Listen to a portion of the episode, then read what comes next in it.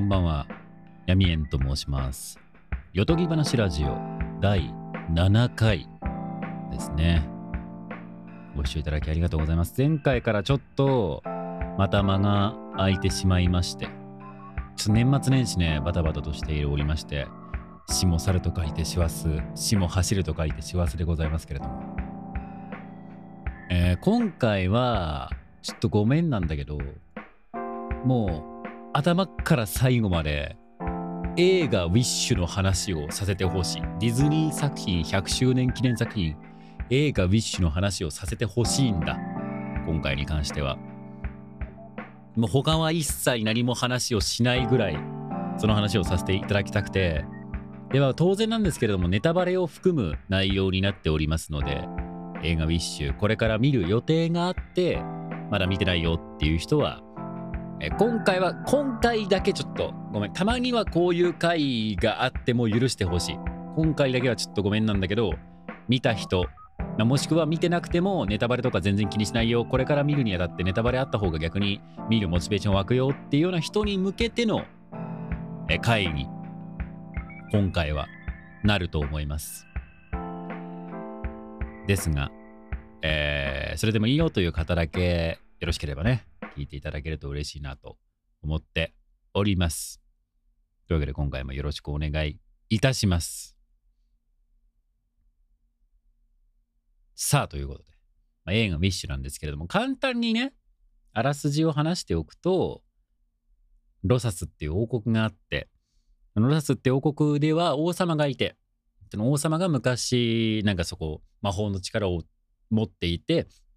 王国を立ち上げて老若男女人種問わず人を招き入れる王国を立ち上げました。で、えー毎年月に1回ずつ、まあでは年12回、誰かの願いを王様は叶えてあげる。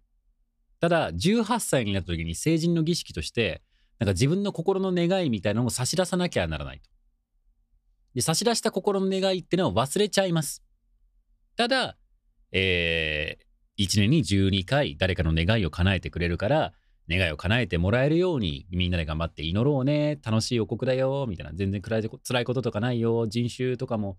能力なんの混じって楽しんでるんですごい楽しい王国だよ。みたいなことを、まあ、歌ってる王国で。で主人公のアーシャって女の子がいてアーシャはおじいちゃんが100歳だったかな？とかの誕生日になるのでおじいちゃんの願いをぜひ叶えてほしいと思って、なんかその王様が弟子というか、えお手伝いさんというか、そういう人を募集してるっていう面接をやってるから、その王様の面接に受けに行って、で、その面接を受けて、結果、その弟子として雇われたら、ごめんだけどおじいちゃんの願い叶えてくんない？みたいなことを王様に頼もうとしてましたと。で、面接を受けに行ったところ、いろんなその住人たちの願いっていうのが、えーある場所みたいなところに、願いを飾っている場所みたいなところに連れて行ってもらい、なんかその物体として実体が見えるんですよ。丸い玉みたいな。で、その願いを見つけ出し、で、おじいちゃんの願いこれだって、このおじいちゃんの願い叶えてくんないって言ったら、その願いは叶えらんない。あんたのおじいちゃんは楽器を弾こうとしてる。歌の力とかそういうパフォーマンスの力っていうのは、もしかすると何かを先導するような反乱の因子になるかもしれない。この王国のためにも、今私が守り抜いている民草のためにも、おじいちゃんの願いというのは叶えることはできない。っていうのを聞かされる。そしたらその主人公のアーシャは、いい王様だと思ってたのに、おじいちゃんの願いを叶えられないなんてどういうこと？って言ってブチ切れて、王様と揉めて、まあ、結果なんやかんやあってその反乱を起こす形になるんですよね。反乱を起こして結果王様がとっちめられてアーシャたちその若人たちは夢が自由に叶う世界になりましためでたしめでたしみたいな話になっていてざっくり言うとなんでめちゃくちゃ賛否両論なんですよ。革命の話なんですよね。ウィッシュって。なんだけど、僕は結構ウィッシュは好きな作品で、人によってはそれがあって、そのアーシャがすごい嫌いだとか、えー王様がすごくかわいそうだっていう風に言ってる方も多いんですけど、僕はすごいウィッシュ素敵な作品っていうか、まあすごい、なんというか、どっちかというと主人公サイド側の見方をしながら見ていた。味方の見方をしてたんですけど、これなんでかっていうのがあって、ちょっともうぜひウィッシュを見て、あんまり納得がいってないっていう人とか、これから見ようと思ってるとか、もう一度見ようかなと思ってる人には、思っていただきたいのが、結構王様やべえやつなんですと。話だけ聞くと、端的に言うと、え、いい人じゃん。いろんな人を民を守るためにさ、王国築いてさ、民の願いも確かに叶えてあげてるしさ、それを急に若い子がやってきて、あなたのやってることは間違ってるって言って反乱を起こしたらどうなんて。そりゃ王様も自分の民を守るために強い行動を取るでしょうっていうので納得してる人も多いんですけど、そのディズニーってずっと夢は願えば叶うみたいなのをテーマにし続けているところなんですよね。ピノキオとかもそうだし、願えば叶うっていうものをテーマにしてるけど、そもそもその願うことさえ取り上げられるっていうことが、どれだけの、その、まあ、言ってしまえば思想を強制統制することであるかっていうところに、まず焦点が当たっている作品だなと思っていて。願いを捧げると、願っていたことさえも忘れてしまって、主人公の友人に実際にその無気力状態になってしまった人が出てくるんですよ。だからそこまでは描かれてないけど、なんか、あなた願いを捧げてから変わったねって。18歳になるまでの子たちは願いを捧げる前だからもっと活気あふれてるんだけど、18歳になって願いを捧げてし、捧げたその転換期。要はまあ、大学生に入るのか就職するのかっていうこれぐらいの年代二十歳でもない18でも18は過ぎてる。高校は卒業してるっていう年代の子が今自分って何をすればいいんだろうって見失っているような状態の友人が描かれるんですよね。なんか昔はもっと熱意があったのになんか夢を奪われてしまってから、まあ、奪われるっていうか願いを捧げてしまってからあなたすごく変わってしまったねぼーっとするようになったねみたいな。そうなんだ。願いって原動力なんだよっていうのをすごい思ってて。未来に向けてこういうことがやりたい。自分は小さい頃こういうことがやりたいと思ってた。まあなんかそのケーキ屋さんになりたいお花屋さんになりたい警察官になりたい消防士になりたいみたいなのを書いてたようなそういうものであったり。僕だったらやっぱその役者の仕事したいっていうのはもう小学生の時からやっぱ言っていたしあと別でななんかプロプログラミングとかパソコンに関わる仕事やりたいみたいな感じの話もしていたりとかしたけどそういうものって大人になるにつれてだんだんだんだん忘れていって今そのただ生きているだけになってしまってる人の多さたるやっていう部分はやっぱあると思っていてそこを描いた作品なんですよねそもそも。それを意図的に作り出している人間っていうのが王様なんですよ。マグニフィコーっていう王様なんですけど。でも、傍目から見たらすごいいい人。その、ノアの箱舟みたいなところを作ってるわけだし、難民キャンプみたいな感じで王国を築いてるわけだし。ただその王国を守るために、いろんなその夢とか願いとかで、もしかしたら対立反発みたいな国に対して起きてしまうかもしれないからそのためにも願いは私が管理する。人間が願うもの人間の思想というのは私が管理して私が叶えてこの王国のために叶えるにふさわしいと思った願いだけは毎月1回誰かの願いを叶えてやる。っていうことをそもそもしている人なんですと。大前提として。ただ、ここがね、めちゃくちゃその、描かれてなくて、ウィッシュって。結構いい人いい人前として書かれているところもあり、まあ、たまにちょっと親みたいな雲行き怪しいなみたいなところもあるんだけど、まあ、言ってることもなんとなく納得できると。言ったらその親みたいな考え方なんで。毒親っていうほどでもない過保護な親。あれやっちゃ危ないよ、これやっちゃ危ないよ、だからやめなさいっていうような親みたいな描かれ方をしてる作品だから、言ってることも理解できるんですよ。特に大人になればなるほど理解ができるものなんですよ、多分。それは危ない願いってあるじゃん。何でもかんでも人の好きにさせるわけにはいかないから、誰かその、取り締まれる立場の人間が取り締まるっていうのは正しいことじゃん。っていうのが分かる人も多くいるはず。だけど、まあ、夢を奪うって人の生きる活力を奪うことだよっていうのもそうだし、あと、まあ、描かれてなかったものとしては、民たちが、国の国民たちが王に対して反旗を翻すか、反抗的になるのが急すぎるんだよね。ウィッシュ。なんか最後の方になるにつれてだんだんと王様って悪いやつじゃね？おい、このテロリストだって言われてた女の子の方が言ってることまともじゃね？そうだそうだみたいになってるように見えてしまってるっていうのがちょっと残念な難しいところで。まあ、描写として多分王様に対してこうひそひそ話をしていたりとか王様なんか最近変じゃねって思われているような描写はところどころにあったんですけど別にそこがクローズアップされてるわけでもないっていうところが多分ん？ってなる人を多く引き起こしている要因の一つだなって個人的に思いました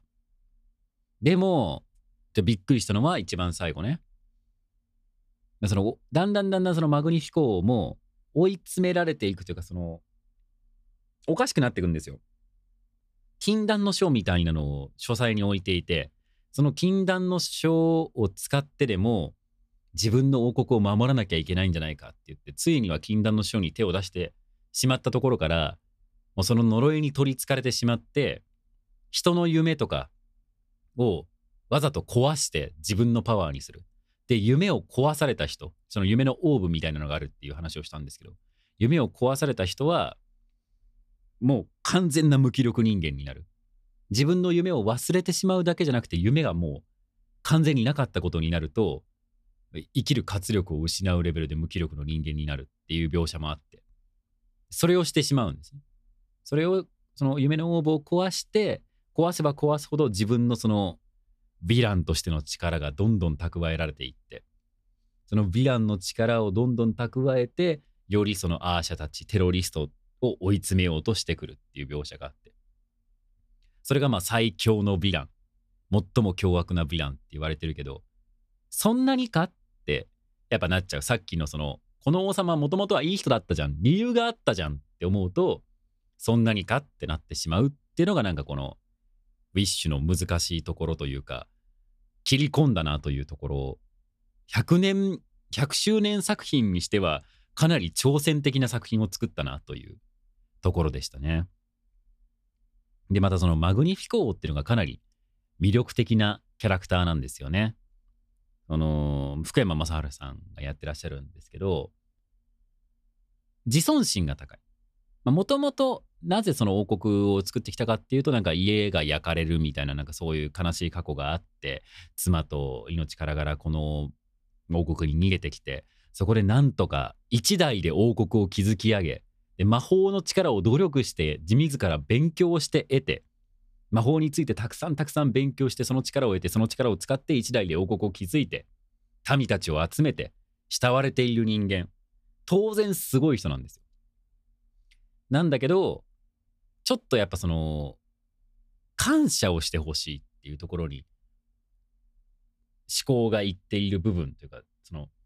私がやってあげてるんだっていうところに思考がいっている部分っていうのは序盤からその禁断の書に手出して呪われる前からずっとそういう要素っていうのはあってそのマグニフィコーの曲にもあるんですよ。This is a Thanks I Get っていう曲なんですけど、英語、言語でね。で、日本語では無礼者たちへ。まあ、サビがあの英語だと This is the Thanks I Get っていうのを This is the Thanks I Get っていうフレーズをこう4回繰り返すだけなんだけど、日本語訳だとそれがなんて無礼な、恩知らずめ、なんて無礼な、ひどい仕打ちだっていう風なフレーズに翻訳されてて。こんだけ私が与えて与えて与えてきたのに、お前たちは感謝一つないのか？なんて無礼な奴らなんだっていうことを歌っている歌があると。言ってることはよくわかる。けど、ギブアンドテイクってそうじゃないよね。っていう部分がやっぱ描かれてるというか。もちろんその、や、なんかね、やっぱその、何かに、誰かに何かを施すって、やってあげているっていう思考になるのってすごく危険なことだなって僕は結構前から思結構常々思ってるのでやっぱそのマグニフィコの考えは危険思想だよなっていうのにすごく納得がいきやすかったという部分はありましたね。うん。なんていうか、でも分かる部分もあるのよ。自分こんなに努力したじゃん。こんなにいろんなことやってきたのに、なんで報われないんだ？なんで誰も周りの人間は自分を見てくれないんだ？みたいに思ってしまう瞬間が人間誰しも多分あると思うんだけどその思考みたいなのが現れていてすごく人間味のあるヴィランでで結果暴走をしてしまい周りの人間に裏切られマグニフィコーの視点からすればね結局妻もそのアーシャ側の味方になるし民たちも自分の敵になるし最終的にあのー、ナルシストなんですけどマグニフィコ王っていうのは鏡を見て、えー、世界で一番美しい王は誰だ？みたいなあのー、魔女マレマレフィントじゃないわ、えー、女王。鏡の女王悪の女王みたいなことを言うんですけど白雪姫のでしかも鏡を見てキュートで強く大胆不敵とかそもそも歌の一番最初の歌詞が鏡さえ私に見とれる。なんてハンサム。宇宙からの贈り物。言い過ぎだろ、宇宙からの贈り物は。まあ、そのレベルのナルシシズムがすごい人なんですけど、最終的にそのずっと自分が見ていた鏡に閉じ込められて、牢屋に飾られると、鏡のまま牢屋に飾られるっていうところで終わっちゃうんだけど。あれびっくりしたね。あそんななんか改心して終わり握手で終わりみたいなエンディングじゃないんだと思って結構最近のディズニー作品の傾向として人が死なないまあ死んじゃないんだけど割と御社御社で終わるなんとなく大団円っていう感じで終わるのが多かったけどちゃんと罰を受けるんだこの人はみたいなところがありましてそれほどのことをしたのだろうかもっと他に道はなかったのだろうか。でも一度この形で道を踏み外した人間に対して、何とかしてあげる方法って確かにないよな、と思ったり。で、まあその鏡に閉じ込められたのが結局、それこそさっき話題に上がった白雪姫に登場する鏡になるのではないかっていう考察もあったりね。実際になんかその閉じ込められる瞬間に映るシルエットが、あの、魔法の鏡、闇の鏡のシルエットだったように見えるものもあったりだとか、まあ、井戸が出てくるんですけど、途中。途中出てくる井戸がやっぱその、白雪姫に登場する井戸。なんか、井戸も特に象徴的に描かれてるわけじゃなくて、すっと出てきて、ワンシーンに。すっと終わるみたいなのがあるんで、もしかしたらその白雪姫につながるように作られている作品なのではないか。白雪姫のそのさらに前の物語なんじゃないかっていうような考察もあったりするんですが。まあ、そうでなくともね、いろんなヴィランの要素、ガストンの要素、アースラの要素、それこそ闇の魔女、マレフィセント、さまざまな要素がマグニフィコにはありましたし、まあ、ピノキオの要素とか、えー、ダンボ、えー、バンビ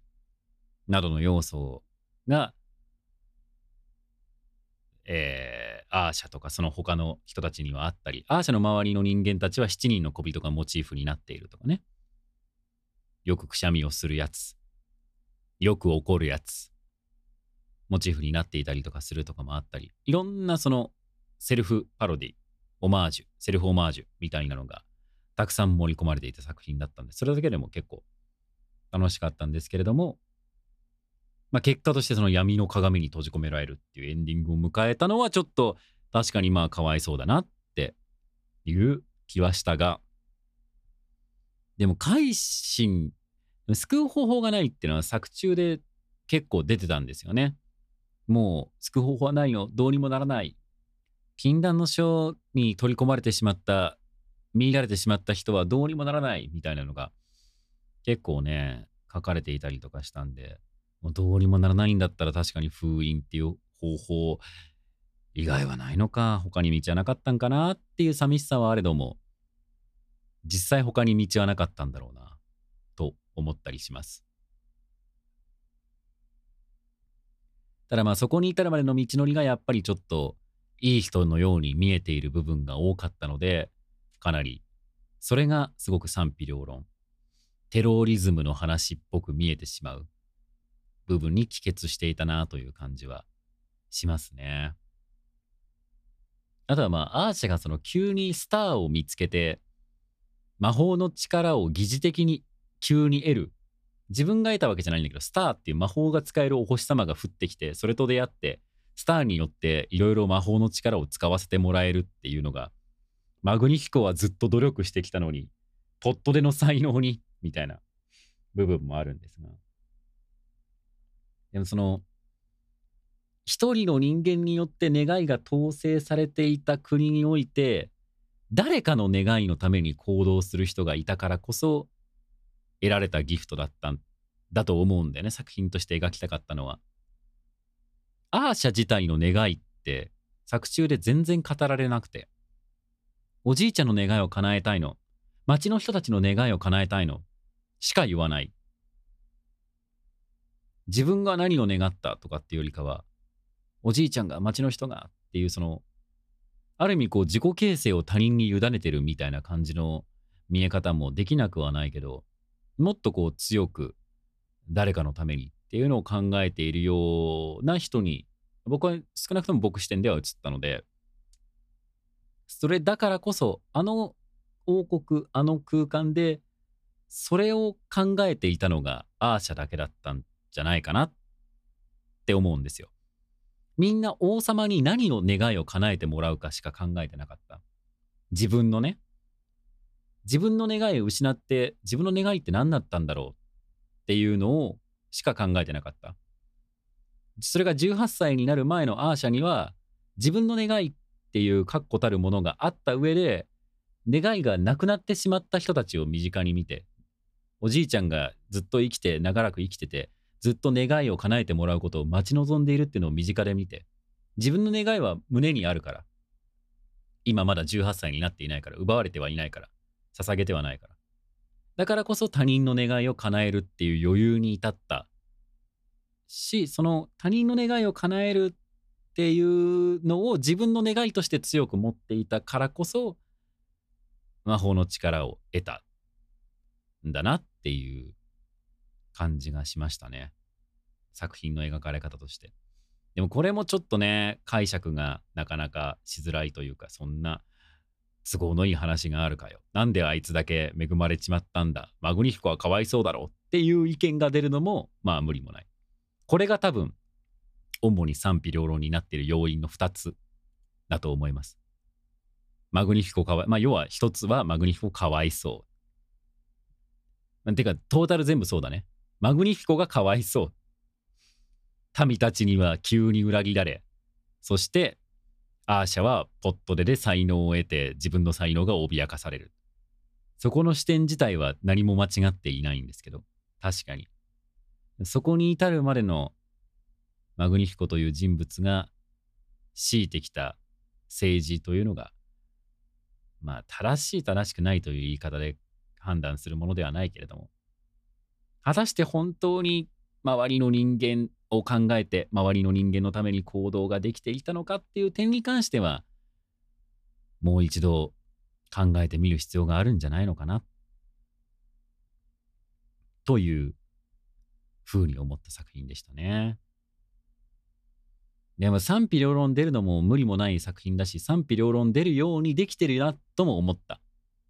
なんかかなり挑戦的なやっぱ作品でしたね。非常に。音楽はめちゃくちゃいいですし。うん。さっき挙げたマグニフィコーの曲以外にも、君はスターっていう曲が、本当にいろんなかつてのディズニーで吹き替えを担当されていた方々が歌ってる曲だったりして、すごく素敵な曲ですし、普通に僕はストーリーの展開として最後の、まあ、リプライズってね、いつも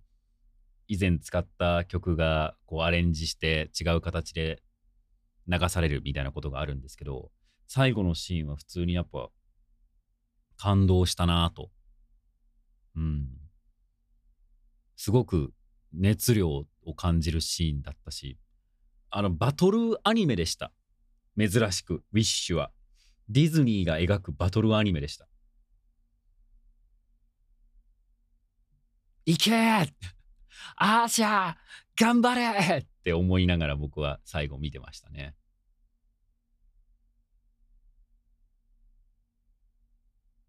いけやれそこまでしなくても みたいな気持ちで見てましたね、最後は。うん、100周年という場にふさわしい作品だったなと思いますけどね、改めて。ただもっといろいろと魅力的に作ることはできた作品なのかもしれないですね。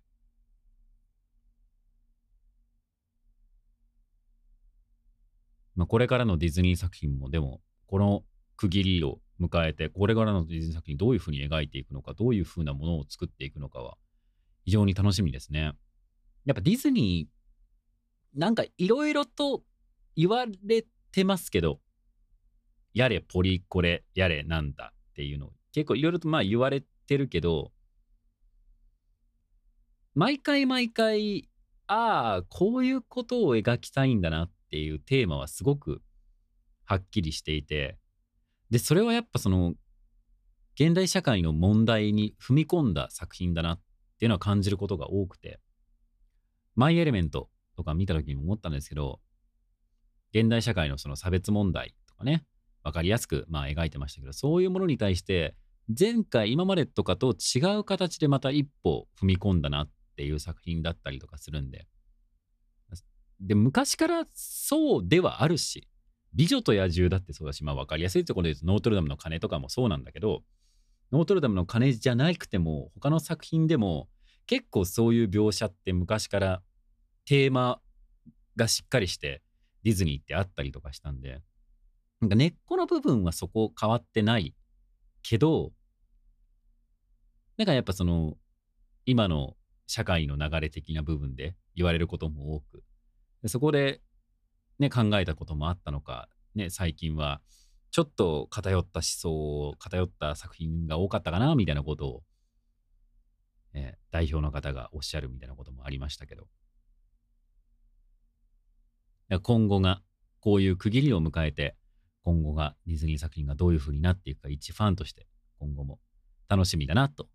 思っております。ということでえー、今回はもうウィッシュ会ですね。よどき話ラジオウィッシュ会でした。最後まで聞いた方がいらっしゃるかどうかわかんないですけれども、最後まで聞いていただいた方はありがとうございました。えー、よどき話ラジオではメールもお便りも募集しておりますし、アフタートークもございますし、Spotify その他もろもろや YouTube などから聞けるようになっておりますので、ぜひともよろしくお願いいたします。詳細は概要欄などチェックしていただければ、そちらでわかるかと思いますので、ぜひチェックしていただいた上で、なんか Twitter とか X ですね、Twitter、X、YouTube 等々フォローしていただけると嬉しいです。ということで、ご視聴いただきありがとうございました。また次回、次回は普通にまた近況報告であったり、雑談、お便り、そういった話になるかと思いますので、ぜひともそちらもよろしくお願いいたします。ではでは、ありがとうございました。バイバイ。